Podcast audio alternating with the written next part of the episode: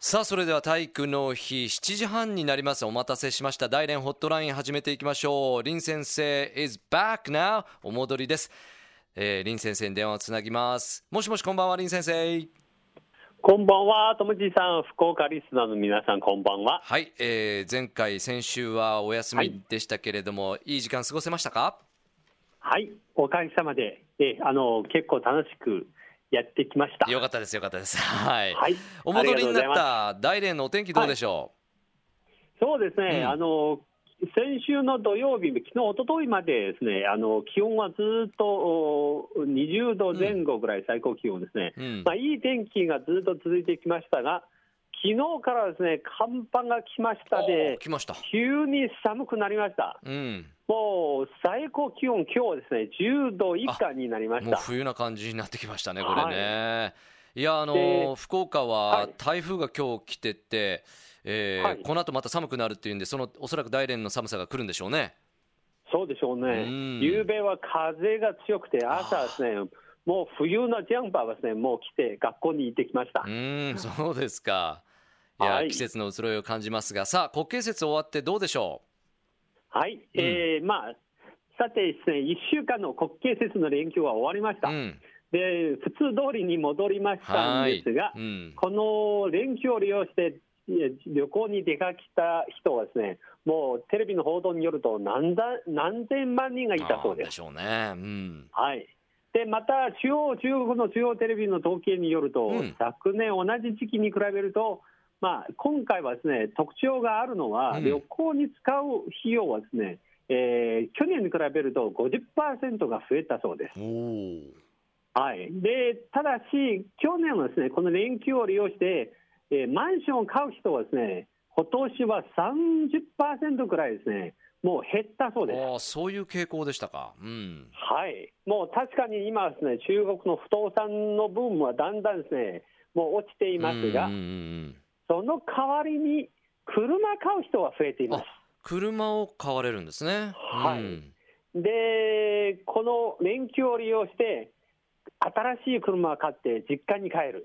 そういう人たちはですね、もうかなり増えてて、もう去年に比べると2割は増えたそうです。はい。で、この車の話が出ると、はい、もうぜひですね、代理では日本の車ですね、ちょっとご紹介したいと思います。うん、はいはいはい、お願いします。はい。実は3年前ですね、日本の自動車メーカー、日産が、大連で車製造工場ですね、着工がスタートしましたが、うん、で今年の、まあえー、今月の下旬からですね、車の、あ先月の下旬から車の販売が開始されました。販売スタート、はい。はい。で普通の車よりはですね実は、えー、自動電気自動車なんです。なるほど電気自動車ね。うん。日本では確かにフリーリーフというリーフですね。うん。はい。があるんですが、全く同じの形なんですが、ただ中国の名前はチーチェン、チーチェンという、うん、なるほど。はい、チーチェンという名前なんです。はい。で実はなぜですね中国でこういうあの全自動車、えー、車を作るかというと、うん、えー、今、中国はですね新エネルギー車を発展させるために、まあ、いろいろ支援政策が打ち出されました。ねうん、で特に大連は実は今、車の台数はもう160万台になったんですが。うんもう道路の渋滞と、あとですね空気の汚れがもうひどいので、代理政府はですね、これから、まあ、普通の車にナンバー制限走行の政策をですね、うん、出そうという話があってて、はい、そのその他にはですね、あの国より新エネルギー車に対する優遇政策をさらに拡大していく方針を決めていたなるほどね、そういう動きがあるんですね。そうですね。で、こういうことで、えー、まあ、日産の、えー、チーチェンですね、うん、リーフという車が、えー、大連で工場ができて、うん、それで販売も、えー、やっと先月からですね始めました、うん、で中国での販売値段は日本はいくらでしょうか、このリーフの車。いくらぐらいでしょうね、リーフはね。うん、100万から、まあ、100万から200万ぐらいでしょうね。うんうん、で、中国はどれぐらい売れるかご存知ですか、まあ、当ててみてください。これ、それよりは高いんですかね。そうですね、もう高い、普通はですねあの、日本で作った方が人件費などとコストは高いんで、うん、で高く売れるはずなんですが、で中国ではなんとですね、え中国の人民元で28万元。うん。日本円でおよそ480万円おやっぱりかなりしますね。うん販売して始めているんですよ、うん、はい、もう値段がかなり高くて、うん、高級車とあんまり変わらないな値段なんですね。ねはい、でこの値段は中国で作っているあのトヨタのクラウンぐらいですね買えるんですよ。うんうんうん、はい、でこれぐらいの高い値段で買えるということで、実は国の方からですね、えー、補助金が出るわけです。うんで中国は70国の方から70万円。で大連市からの補助金はですね200万円だそうです。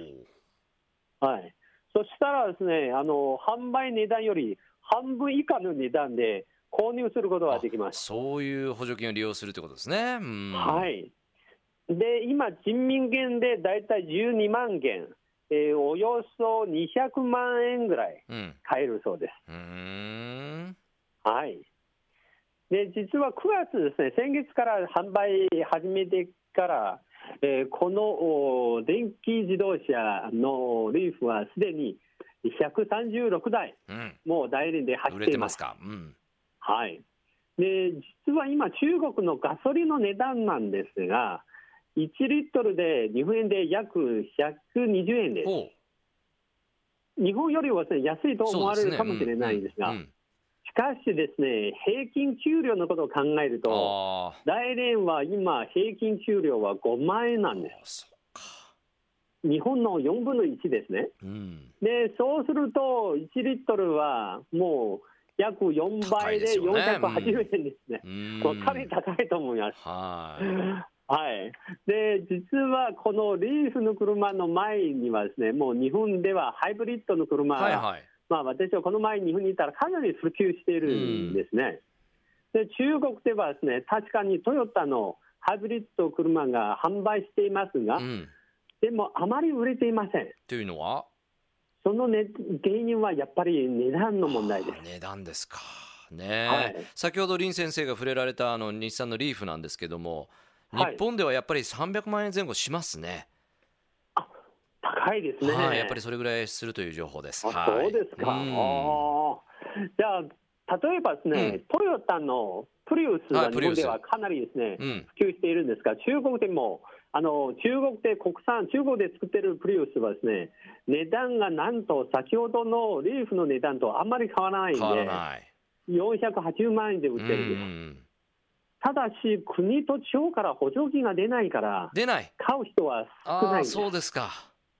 これは電気じゃないからですね、ガソリン食うから、そっかそっか。それあんまり補助金が出ないんですね。